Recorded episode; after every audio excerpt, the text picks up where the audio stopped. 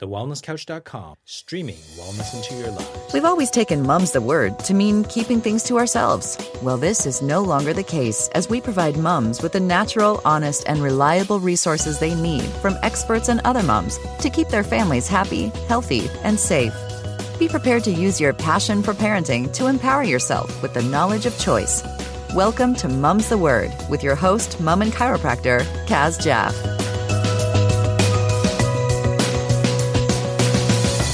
Mums the Word listeners, it's Kaz Jaff, and I'm pretty excited to be here on episode twenty of uh, our podcast. Uh, it couldn't be more fitting that we have Rhea Dempsey on this week, and anyone in birth in Australia or the birthing world for that matter uh, globally will know her work. She's a highly respected childbirth educator, author, speaker, counsellor and birth attendant with experience at over one thousand births. With adult daughters and grandchildren of her own, Rhea's understanding of birth has been gained over four decades of working with pregnant women, their partners, support people, midwives and medical practitioners in home and hospital settings.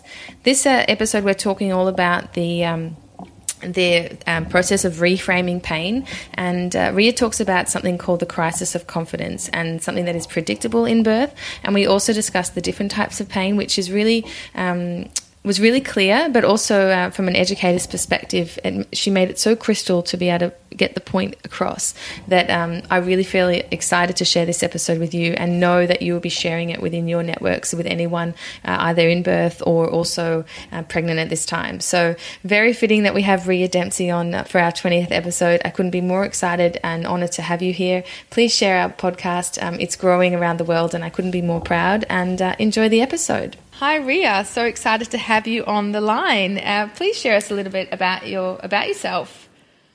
Hi Kaz, I'm so happy to be here, and um, I work as a childbirth educator and a birth attendant, and just really a passionate person around the whole issue about birth.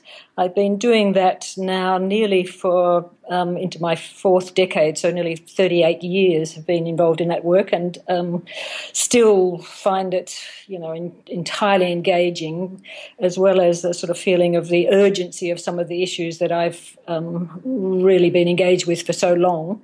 Um, and maybe just to go back to go back to how come I got involved in this work all those years ago.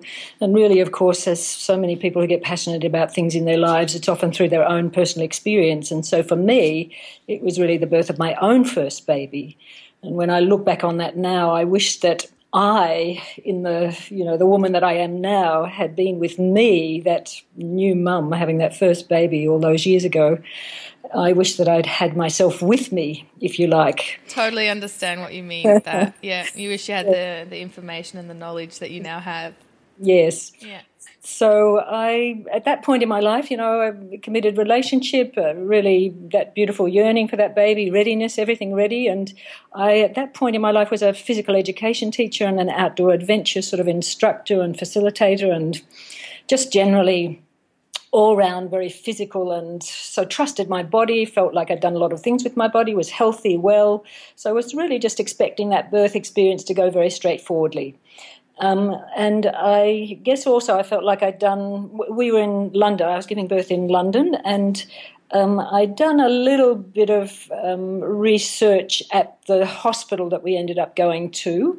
Um, it was a large, large teaching hospital, and childbirth education at that point was sort of just big group lectures. There were probably about two hundred people at the lecture and an obstetrician just telling us what happened in the hospital. Um, I remember I did ask in that large group, you know, because I'd done a bit of reading, what, did they do episiotomies routinely?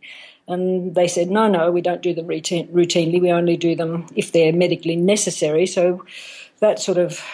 that was the most reassurance I got, really, in terms of some of the things that I didn't fully understand how important that questioning and really finding out the truth of those issues was at that point. So um, when the labour started, as it, you know, did in that natural, normal way through that hormonal dance between me and my baby, so I was feeling confident in my own body, and also sort of feeling confident that, oh, well, we were on the same page with the place that uh, I was giving birth in.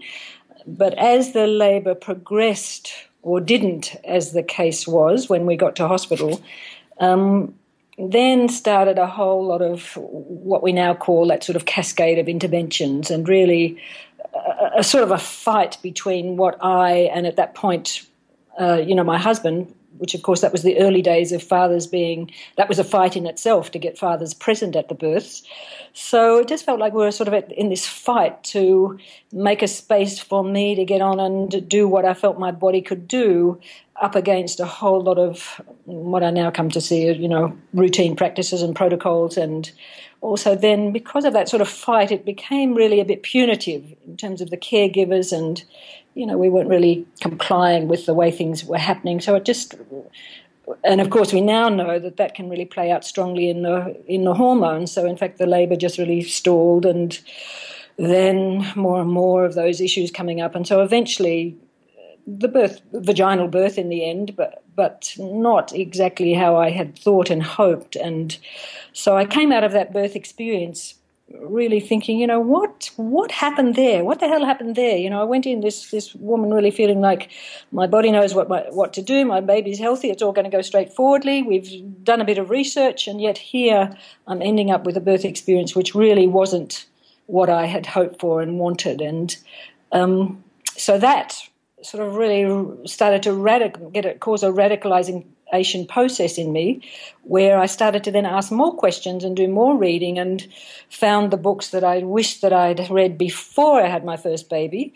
I must probably say that because of all my physical education background, I probably was fairly arrogantly sort of naive and trusting that, you know, I would certainly be able to do it. So in in that sort of radicalization, I then came across a lot of information that really pointed to me that I needed to be, in my language now, much much more savvy about what was happening in those big hospitals, and um, to yeah to, to prepare myself differently in terms of information, but also to prepare myself differently in terms of understanding who I needed to have with me and to support me, so that really I could trust my body and drop it into my body and allow that great strength and, you know, body knowledge and my body's capacity to really come through in those very instinctive ways to birth my babies. So that was a um, I mean, delicious having a baby, but really quite a shake-up to my sense of self and a shake-up to um, a whole lot of things that I'd sort of just taken for granted, I guess, before. Um, so on... We came back to Australia then after, when she was quite small, and I had the really the great delight and privilege of being asked by a few friends back here who were having their second babies to come along to the birth, having home births, having their second babies, and to, for me to come along and to sort of be looking after their toddler whilst the birth was happening. And as is sometimes the case with those second babies, I attended the first few births in that with that in mind. But the babies were just really jumping, and they were coming and nobody else was there. So I ended up catching, you know, the the first two births I went to, catching the baby. Amazing. Somebody catching the baby. So that was, I mean, can you imagine how? Amazing. Yeah. When was this? In what? So this is really in the late seventies. Amazing. So that, you know, I guess was confirmation to me that really birth could work, and that bodies work, and that women know what they're doing, and there are such things as birthing instincts, and that babies know what they're all about. And so that was just a beautiful, grounded uh, experience of birth, even before I was pregnant with my next baby myself, and through the time of being pregnant with my second baby. So we then went down the track of choosing home birth for, for, for that second baby, and that was a... She was born on a Saturday. It was like a big part. Well, in the late seventies, the early home birth scene, as we were sort of reclaiming home birth here um, in Australia and really across the world, um, they were big parties. They were big parties. Um, it was just a big Saturday afternoon, evening party, really, that birth, and just beautiful, very straightforward, as I'd imagined with that first baby. I'm loving this. Um, I'm loving this. Yeah, keep, keep telling us more, yeah. So, um, so I'd been at some births. I'd gone to, my husband and I had gone to the Childbirth Education Association for education before that uh, second birth, the home birth, and that... The Childbirth Education Association here in Mal- Malvern in Victoria through that time was really quite a radical sort of bunch of passionate birthing women, you know, really now, I mean, it, things have moved so far, and I'll come on to that soon, but um, back at that time we were really starting to look at what we called active birth and, um, again, making these choices in hospitals. And at that point the choices were around, you know, not, not being shaved and enemas and having your partner there, um, things that in a way have been usurped in present birth culture by much bigger issues, actually. Mm. Um, anyway, it was a beautiful place to be being supported for the birth and um, understanding some different things about birth that, that empowered me for that next birth experience. So fantastic. Um, with that jumping party, and really I felt in her birth as she came down that, what a lot of women say, that sort of glorious birth song that you're singing where you feel like you're in that that that space. That power. Yeah, that power, and feeling like, you know, because probably every second, every second somewhere in the world there is a woman who is, or many hundreds maybe, thousands of women who are singing that song with you right at that same time as mm. they're birthing their babies. And I just felt that glorious connectedness into that wider sort of universal experience, as well as my own yeah. sense of feeling the primal sort of nature of of women's bodies as they do this work of birthing. So it was just a great experience all round. Um, so then, from then on, really, I was very involved in in. Um, I did some training. We did, used to do. go out to schools and talk about birth into school groups, and this is the Childbirth Education Association, which I became part of. Um, hotbed of beautiful, strong, powerful women really reclaiming something about our strength in birthing. Um, that, so that went on. Um, I then became a childbirth educator myself, and so have been teaching childbirth education really since the late seventies uh, in various ways. Um, and Because this, in this reclaiming of something about that aspect of birth, and particularly home birth, what was happening in the early time was that there were no medically trained midwives who were involved in the home birth scene. So it sort of by default meant that women like myself, there are a small group of us who I guess we might now call us lay midwives, but basically we were women who'd had births ourselves, home births ourselves, and had been to a few home births, and so then you were invited to more home births, and it happened very organically, that sort of growth. Um, we weren't medically trained, uh, so I guess really we we were now what would be called a doula, even though that, that language wasn't really used at that point. Um, so that was happening, and through the time of doing my work, I've been now at over a thousand births. I think it's a thousand two hundred, something like that. Um, so that's, I mean, can you imagine a more privileged, oh, amazing. more privileged life, really? Yeah. Um, so that, uh, yeah, so that all came together. So education, then. Often women and couples who you were coming and doing classes and workshops with you would then invite you to be at the birth.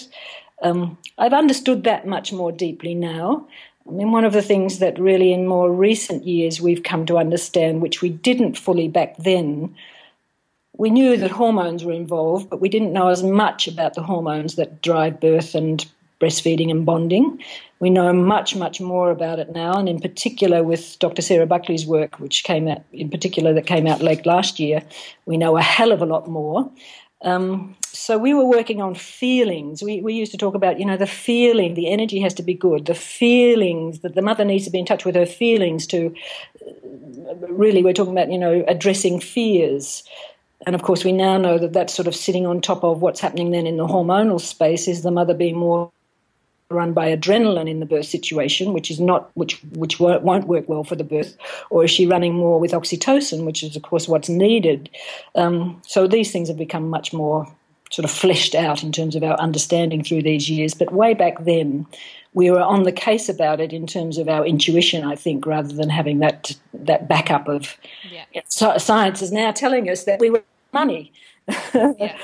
um, So all of that learning, being with all those women, having my own third baby, another another home birth, beautiful experience, a much quieter experience, just the sort of immediate family, not the big parties, because we did learn that when you had those big parties at home births, that generally things slow down. It made for long labours, yeah. longer labours. So, um, and again, this is this was before water births were coming into the picture. So things have moved in some beautiful ways, but also some some much more troubling ways in terms of the birth culture. So that was my early introduction, and I guess um, it, it just, I mean, you just, with those experiences, could you leave it? I mean, really, would you do anything else? I, no, I, well, here I am making a podcast, Rhea. That's my access to the birthing world still. You know, you don't want to let go. I get it. Exactly. So, you know, maybe we might just say we're just oxytocin junkies or yeah, something. Yeah, totally like happy with that title. Yes.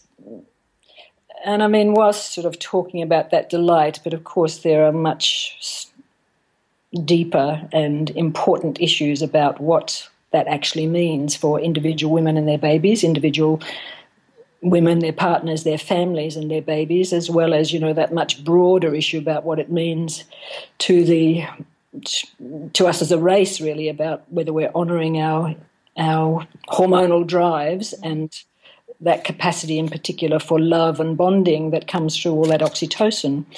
And in present time in the birth culture, you know, with the way that we're really eroding all of that, that's a very worrying thing for those of us who feel like passion. So uh, as well as the delights about being around, around birth, meaning that I've stayed in it for all these years, there's also that driving passion in me to to hold on to something that seems to be slipping away. So pure. Yeah, yeah, yeah. Yeah. So it's continued to be my life's passion, and um, I guess so. You know, the privilege of also working over some decades and seeing those shifts and changes. So, for instance, that early time we were really working hard to get fathers present in the birth space. Um, when they first were coming into the birth space, in fact, they weren't involved in the ways that women and their partners expect and feel and work towards now. They were really like sort of static, static observers, kept sort of in the, you know, in the corner, not allowed to touch the woman because she was seen to be a sterile field, and were sent out whenever anything was going on anyway. So it was really a, quite a different experience, that early experience of fathers being present at births. And in fact, it's not even really one full generation embedded. Um, and it's only still in quite small pockets of, uh, you know, across the world. It, yes, certain not, cultures definitely don't yeah, go for that. Yeah. No. So, but watching that shift and change of these, so now I'm a grandmother, you know, and seeing my beautiful sons-in-laws being present at the births of their children and the ways they're so beautifully involved in that physical connectedness with their partner, that, that love and care that they have, and that just translates so beautifully into the hormone, hormones all being in that beautiful space, you know, pumping space for that birth to go well, and then everybody falling in love with those babies, dads, mums, grandmums, granddads, everything. I mean, how wonderful. So that shift has been a beautiful one to watch. Although, having said that, um, there's one sort of question mark about that aspect about fathers being present at birth, which I'll maybe come back to when I talk about the biggest issue that I tend to focus on now in terms of birthing. Um, and that is... Uh, this aspect of, I mean, these are big social, cultural changes, not across the world, of course, but in uh, the sort of developed world, I guess, and certainly in the world, Australia, where where my practice is, is that we're, we're now in what I call, that women are giving birth in what I call the labour bypass eras.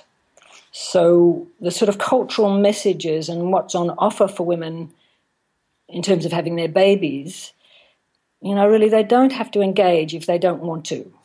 I mean, firstly, they don't, you know, don't necessarily have to have a baby, but if they do have a baby, they don't have to engage with the labour. Yeah, they can as schedule, a, you're saying. Yeah, yeah, yeah. yeah. We, in, in a way, as a culture, we don't value that process of women labouring. We don't value or understand so deeply what those processes are, so that women can either, you know, not even, not labour at all, so an elective caesarean. And before I actually go further in this conversation, of course, in any situation of birth, there are times when these you know, wonderful interventions that have been developed for true medical need, seizures, you know, pain relief, all manner of interventions, all of them brilliant in situations where there's a medical need. I mean, in Australia and other developed countries, we're entirely privileged to have access to these interventions when they're needed. Agreed. Yes, there are many women, of course, across the world who would dearly love to have access to, mm-hmm. to such interventions in situations where there's medical need and they don't have access to them. So with anything that I'm saying, I'm, I, I'm not at all, you know, having a go at the interventions in, in a general general way. But because of these sort of shifts, these cultural shifts, there's a lot of the interventions are happening not because of medical need, but, if you like, because of social choice or social expectation. Yeah. So this is, these are some of the big changes. And the, the um, aspect in particular of this labour bypass era, so women don't have to labour. They could have an elective seizure. Or if they do labour, they don't have to engage with the labour. They don't have to engage with their body or their feeling state or their, you know, intent, the intensity, because, you know, they can have an epidural and and be just updating their Facebook page while the whole thing's happening or something like that. They, they're not really having to engage fully in the process. I'm not sure whether to laugh or cry, actually. me, me, me, me, me too. So, so this is the sort of cultural norming that's happening. And one of the things that that particularly targets is the aspect about pain or working with pain in labour. And so this over more recent years has become one of my strong focuses to, you know, reframe something about these attitudes and this focus on pain in labour, to sort of claim it as a as a point of power. And maybe I'll explain that a little bit more, because what, what we understand, of course, now is that, firstly, I guess to reframe pain in labour, we've got to think, first of all, about functional physiological pain of a body working strong and hard, really at peak performance levels. Yes. That's the way I understand birthing. Yes. As distinct from, if you like, pathological pain that's coming out of a body not working well, or illness, or danger, or nociceptors. Damage, or yeah, yeah, yeah. But because in the main we've placed birth into a very medicalised context, I think there's a strong blurring of these two aspects. So for for for my work, but also for women who women who I call willing women, women who still, even in this labour bypass era where they don't have to engage, but women who still have that yearning, who want to engage with their bodies and their babies and the hormones and the pain. But for willing women, they need to be clear about this distinction, about that functional physiological pain, and find ways to work with it rather than this sort of blurring, which is so strongly the normalising of what happens to, about pain in labour in the hospital system in particular, which is this blurring with medical medical situations about pain. So as soon as they feel anything, it's like, oh, something's wrong, basically. Yeah, yeah, yeah. yeah. yeah. yeah. So, um, so that distinction is very important, first of all, the difference between functional physiological pain and pathological pain. Yeah. And I, in my work, I do a lot of, and of course, you, you'll hear the physical education teacher in me. Well, it's in the book as well, so yeah. Um, but then also, there's the aspect of not only to have that in mind, but to be aware that really the cultural message still also lives in all of us now.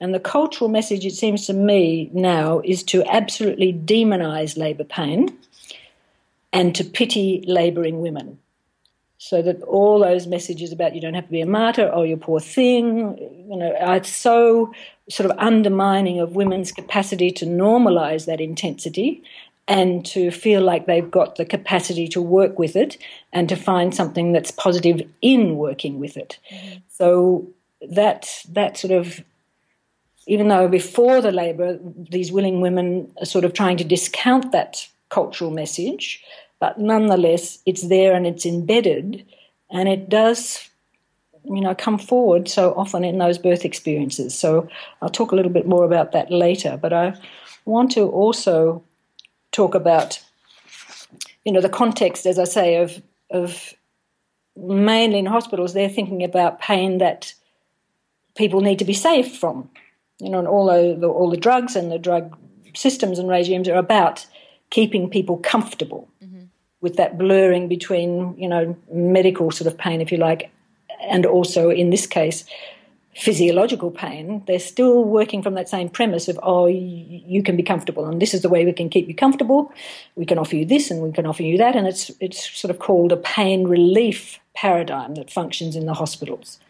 Whereas really for women, willing women who want to have a go at a normal physiological childbirth, what we used to call back in the seventies natural childbirth, um, they they need to be having a sort of a working with pain mindset and make sure that they're surrounded by people who also hold that and have some expertise to to help them when the going gets tough. Yeah. In the same way that you would if you're undertaking any other sort of peak performance of your human body, which where you know that you're going to be working with functional physiological pain or the pain of exertion, healthy pain. Um, we need people around us who trust that, who know what it looks like, sounds like, what it's accomplishing, and who can encourage us forward when we reach points where we don't think we can go on. Yeah. So this now sort of brings us to another key point, I guess, of not only my book my, but my work, is to normalize what I call crises of confidence in labour. So I need to just do a little bit more background on that to bring that forward. That's okay. Yeah. So quite some years ago, I mean, most most most of us, I guess, who read anything about birth will understand about first stage, second stage, third stage. Mm-hmm. And in particular that in first stage, late first stage, is that cervix is dilating where or opening where, you know, there's this idea about transition, that last part of first stage, that sort of eight to ten centimetres as the cervix is opening. And that that, stay, that that sort of phase called transition, in most of the literature, literature they talk about this is the point where women are going to feel like they don't want to do it anymore or they can't do it anymore and that they want to give up and they get highly emotional and so on, so on. And that has been considered to be transition for pretty well forever. Mm-hmm. I... Through one birth in particular, which I talk about in the book, but um, let me just talk more generally, uh, I came to see myself that um, that wasn't always the case, and also started to talk to a lot of midwives and other others who were around births about, did they ever sort of misread a birth situation where they felt that the mother was exhibiting what they were expecting to be transition, so expecting the mother to be quite late in first stage and getting close to starting to push her baby out, only to find that, in fact, that distress, emotional distress that she was exhibiting wasn't transition actually, but in fact that the mother was much earlier in the in the labour. And I came to see after one birth and then talking about that more widely that it was happening quite a bit, that people were, both the mothers themselves were misinterpreting as well as midwives were misreading. So I felt that as a childbirth educator I needed to be able to talk about this differently, to educate about this differently, to normalise something about that. And also because of my physical education background and my own experience with my body in, in sort of peak performance achievements of one sort and another, you know, it's pretty normalised to understand that you're going to be hitting sort of pain barriers, I guess, is that that's the main language that we would use, that, you know, if you're running marathons or you're just running for your, to increase your fitness or you're swimming or you're doing any other things, you or even at the gym, you're going to be reaching points where those sort of pain barriers, that next level of intensity is coming forward, and that for you to continue with whatever you're trying to achieve, you've got to find a way to work through and into those pain barriers. So so I could see that this is part of what was going on in, in birthing, and that you could call it a pain barrier. I, I just felt like a, a, a language that was better because, again, as a physical education and outdoor adventure sort of person, I, I'd come to see that many of us really don't fully realise our full physical capacity because of what we think and what our emotions are saying rather than what our body's capable of. So that idea of a crisis of confidence, that crisis of confidence where you feel like this is too much, I can't go on, I'm too tired, I'm too this, I'm too that, or I'm too the other, um, this is what we were seeing in, in births, and we were seeing it happen much earlier in the labour than transition. And the transition was a was sort of a different transition, came out of a whole confusion of body signals that were happening as that cervix is fully opening and the baby's coming down further and the pressures are all changing. It's a, it's a different thing. But when either midwives or women themselves were misinterpreting that and feeling, well, that they were, you know, nine centimetres only to find that they're one or two centimetres dilated, then that really is very undermining of that feeling of a sense that you could go on. So I um, just felt very strongly that to normalise that that idea of that intensifying of the labour, that there are certain points, and in particular that there are certain predictable points where women would be reaching these crises of confidence, and they're the points where the hormones are really kicking in much more stronger, strongly, and so, you know, then the contractions are getting longer, stronger, deeper, more powerful, more effective, but more functionally, physiologically painful. And that those sort of points where that's, if you like, the, you know, the body is jumping up to that next intensity, that these are the points where these crises of com- comfort, confidence would come forward.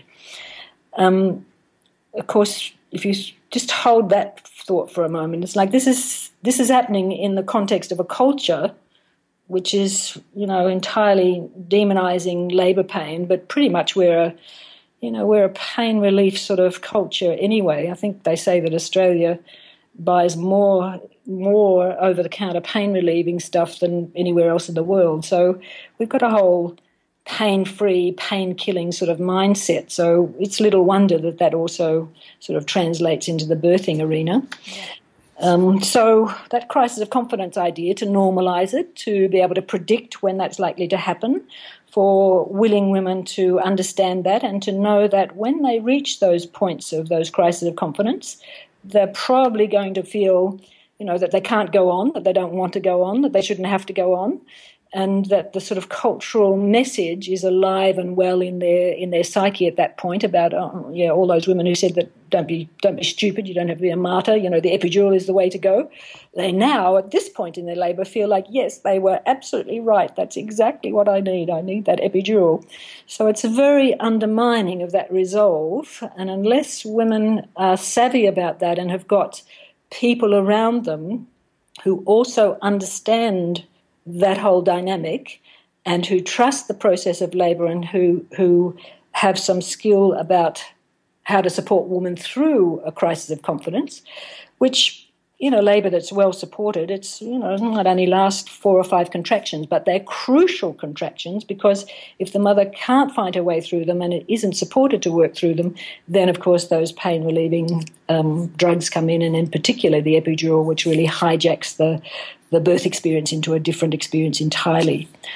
I've come to, you know, way back in the late eighties when epidurals started to come in, we welcomed them. We welcomed, we thought how fantastic, they'll be so brilliant for women who have to have caesareans to be awake and aware and really tuned to that baby straight away.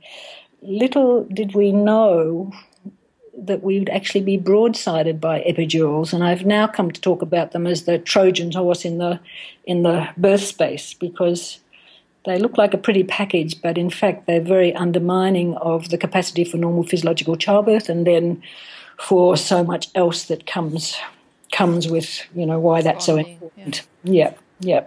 So that's my big passion now, to talk about that and the, I mean, much more as well, but that's sort of one of the central cores.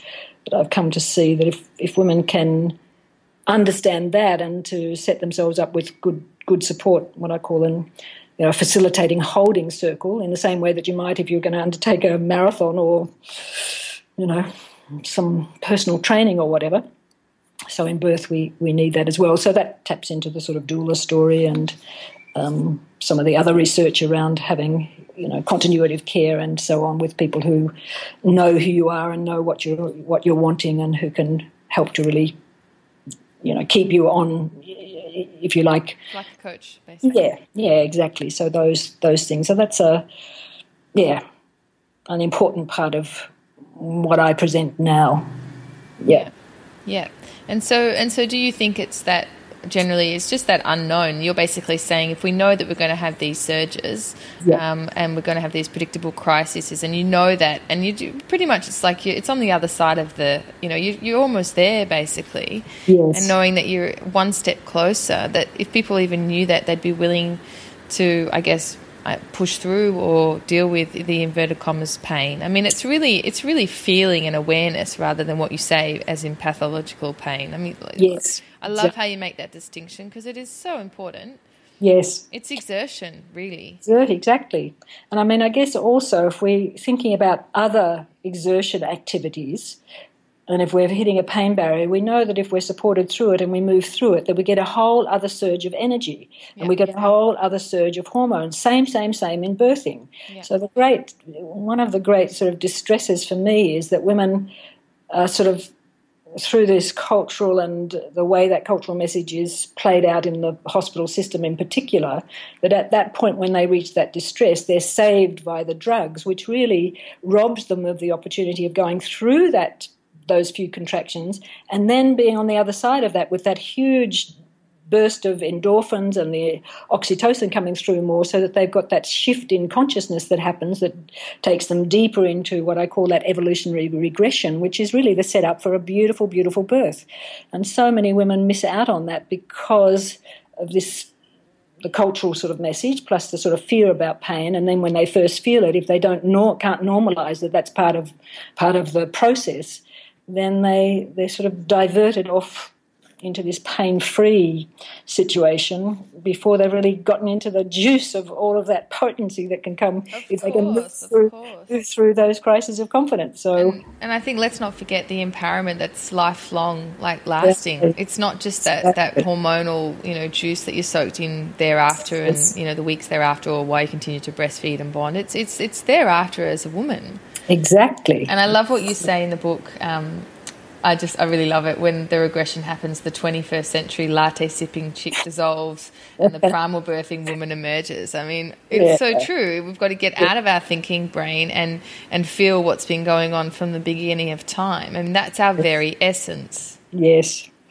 and I mean, really, for for me, so privileged to see that happen over and over and over again. So wonderful to see that potency come forward, and and and women, yeah, those women come out of those birth experiences, you know, feeling like you know, their own power, but also that power of community, of knowing that, you know, with the right support, I can really do anything, which is a pretty fantastic way to be starting that fifty, sixty, seventy years of parenting they've got coming forward. Absolutely. Almost because, essential, right, to bring exactly. you back to those in, those in those toddler years anyway. Exactly, because I'm pretty sure through the parenting thing that there's quite a few crises of confidence where you feel like you don't think you can do it and you wish that somebody would save you from it.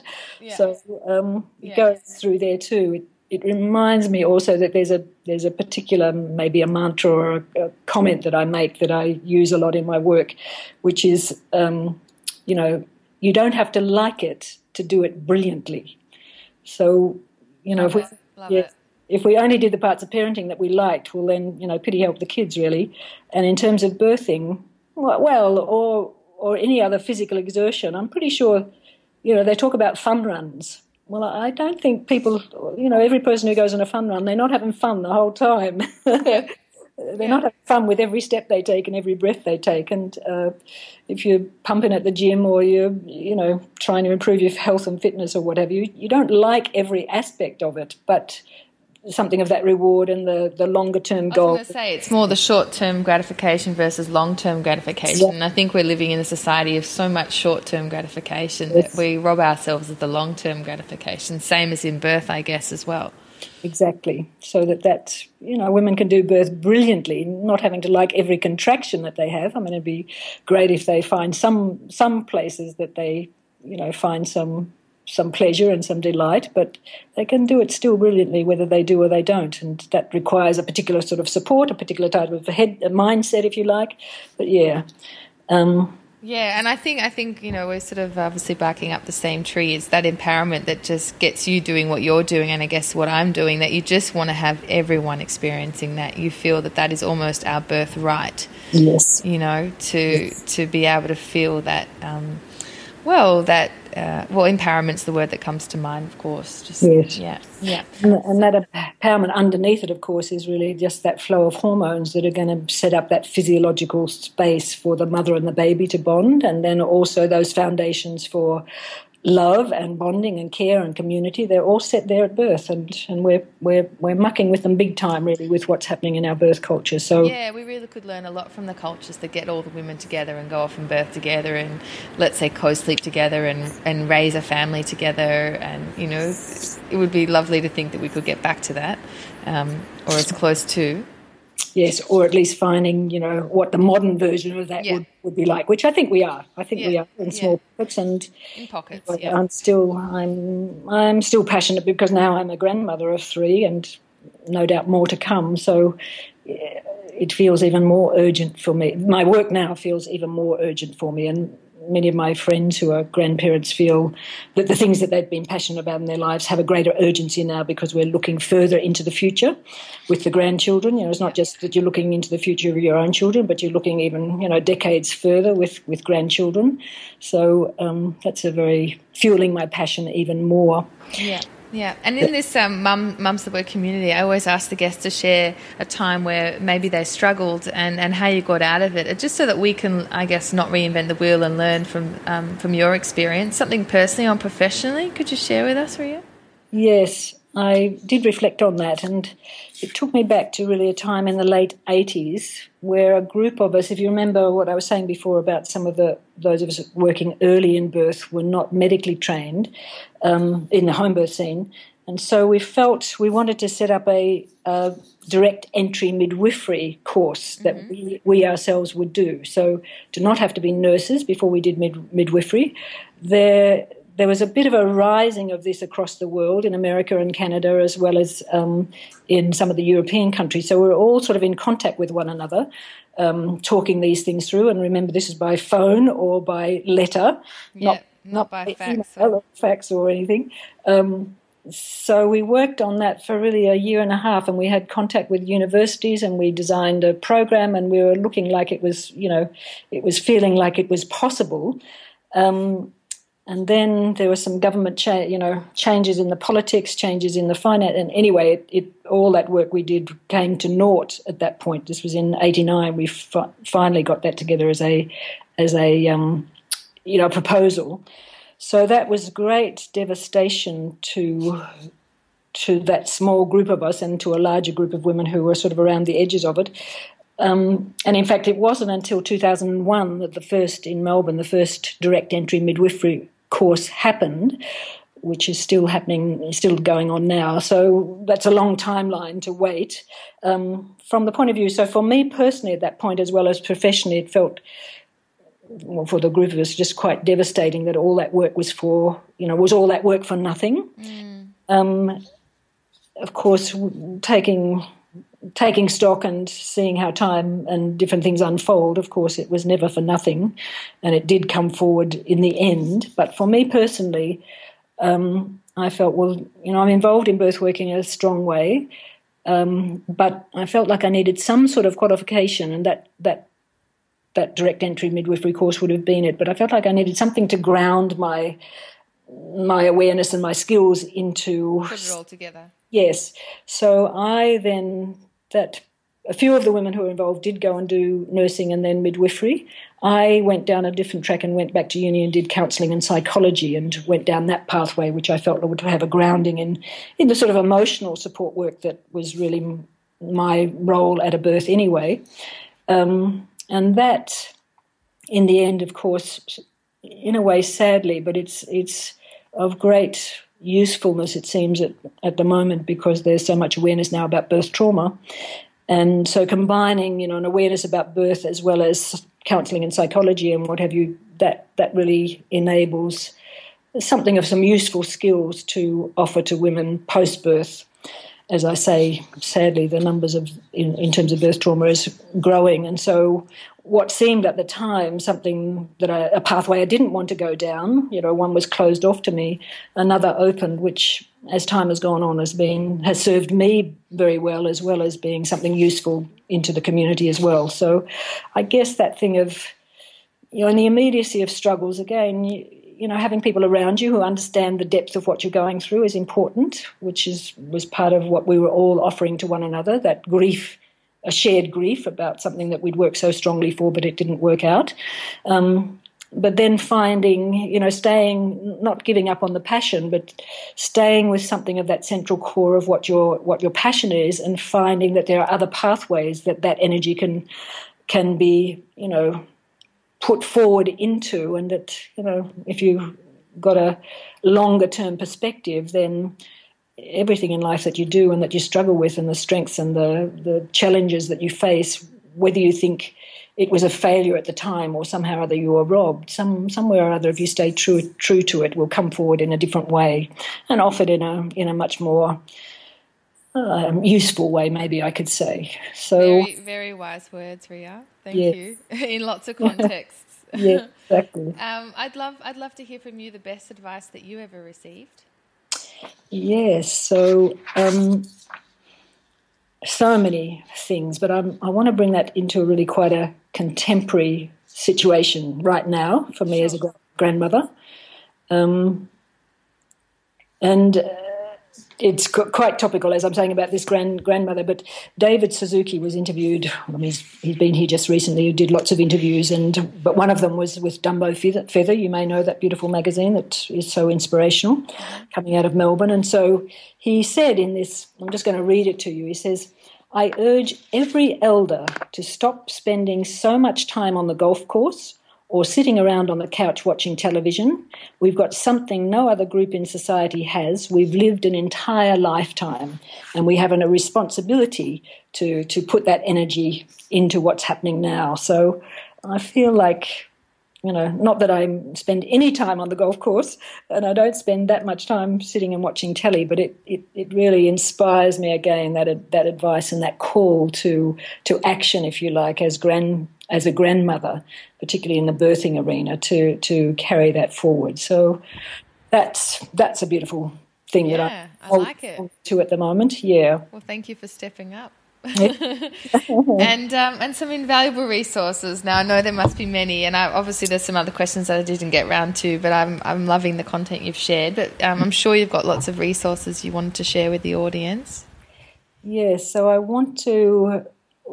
I, I went back to when I had my first baby, and uh, just shifting from the birth, actually, there was a big shift for me also in my understanding about parenting issues and how to be a parent. And the book that really came my way at that point, that was one of those really just opening my mind to a whole other way of thinking and being, and so impactful, was a book called The Continuum Concept by Jean Liedloff. It's still around, and I guess it was one of the early books that then now, as the decades have gone on, would be seen in the context of attachment parenting. Yeah. That wasn't even a word, you know, that wasn't a phrase back then, but really that's where we've come to now.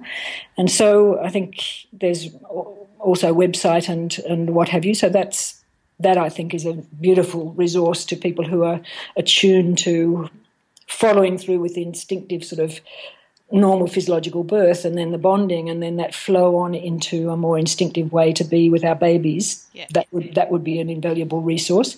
And I guess in more contemporary times, there's a lot of other literature about attachment parenting, but some of the books uh, available now that sort of touch on some of these issues. One of them is Why Love Matters by Sue Gerhardt. Okay. Um, and again, she's talking lots about the hormones, as well as the psychology, as well as the importance of, of that connection with babies.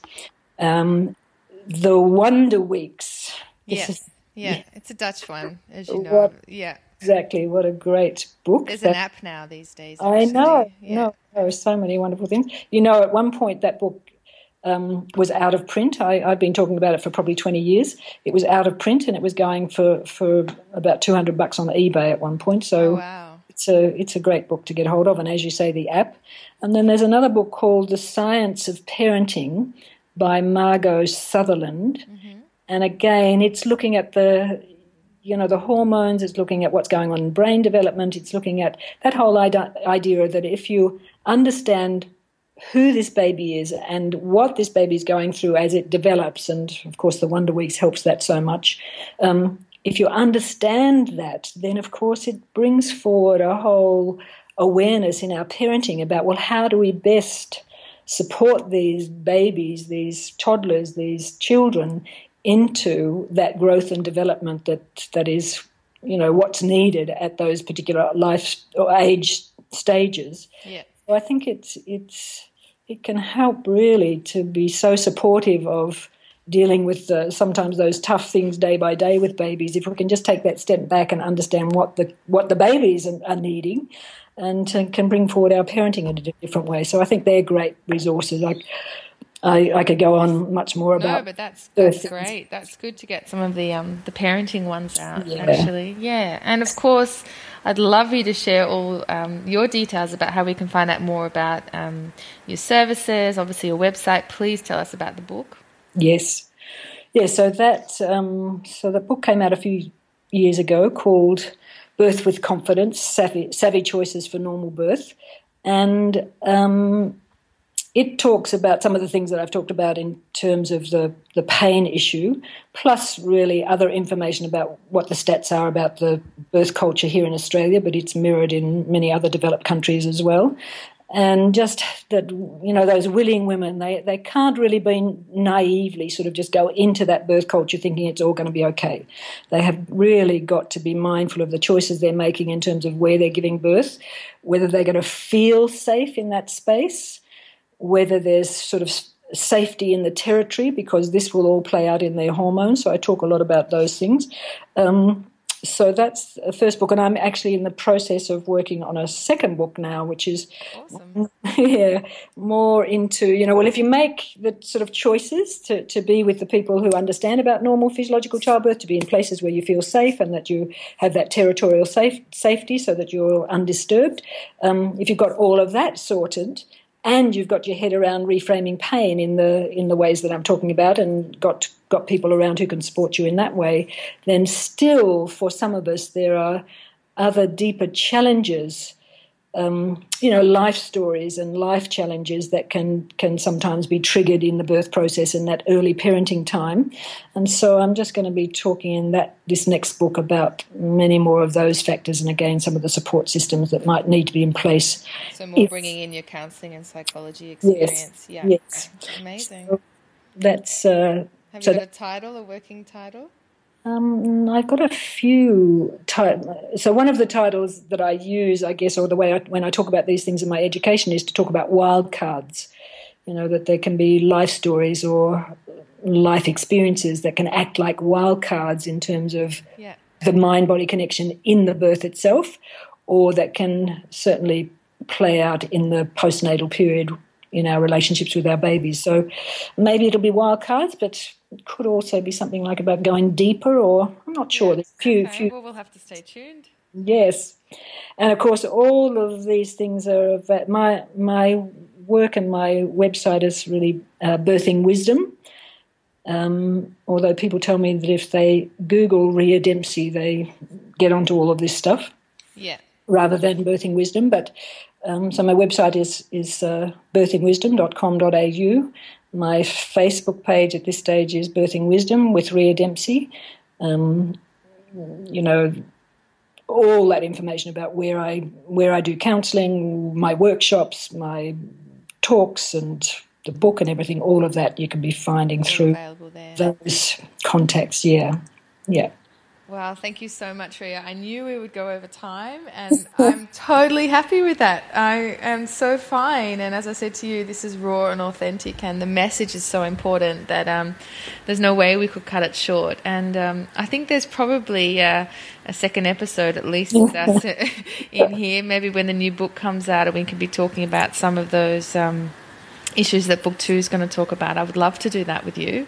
Yes, let's do it. That'll, that'll keep me on, on track. Also fine. I think you're on track without meeting me to do a podcast episode. But I just want to thank you um, for taking the time as as a busy grandma and birth warrior, and just for everything that you've done for Birth in Australia. Anyone who knows anything about Birth in Australia knows your name, and um, just really thrilled we could get you on the podcast. Thank you so much. Well, thank you so much, too, for having me. This is, you know, we're going forward, all these beautiful changes that are happening, so I'm happy to be bringing something of that knowledge of mine that's coming from way, you know, back into to my past through those decades and bringing it out into a new format. Yes, so, yes, well, we so appreciate it. Yeah, yeah. Podcast uh, world appreciates it. Thank you so much, Rhea. Good, okay. Bye. Bye. Thank you for joining us on this episode of Mums the Word. Please remember to subscribe, rate, and review us on iTunes and join us on our Facebook page to help us share the message to more mums all over the world. We look forward to having you join us again next time here on your trusted source for all mums everywhere, Mums the Word.